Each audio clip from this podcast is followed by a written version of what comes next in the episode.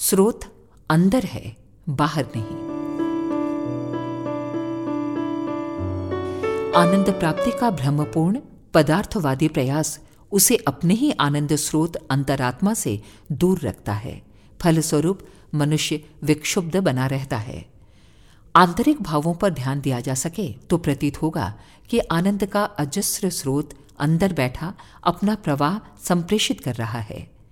इस प्रकार के भावों के उत्पन्न होते ही कुप्रवृत्तियाँ नष्ट होने लगती हैं। चेष्टाएँ अंतर्मुखी बन जाती हैं तो भौतिक लालसाएँ नष्ट हो जाती हैं। उनका स्थान दया, करुणा, प्रेम जैसी सत्य प्रवृत्तियाँ ले लेती हैं। प्राणी मात्र के दुखों को दूर करने में मनुष्य को आनंद आने लगता है। प्रेम का सतत प्रवाह चारों ओर बहता दिखाई देता है। इस स्थिति को प्राप्त करने के उपरांत कोई कामना, अवशेष नहीं रह जाती है।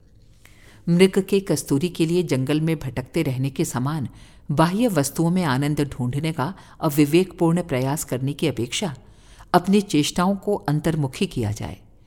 अंदर बैठे अंतरात्मा के दर्शन एवं उससे मिलने वाले अजस्र आनंद के अनुदान को प्राप्त करने के लिए आध्यात्मिक साधनाओं का ही अवलंबन लेना होगा। चेतना अपने उद्गम स्थल पर पहुंचकर ही शांति एवं आनंद की शाश्वत अनुभूति कर सकती है। जीवन पर्यंत मनुष्य जिसकी प्राप्ति के लिए सांसारिक आकर्षणों में भटकता रहता है, वो आत्मदर्शन से ही संभव है।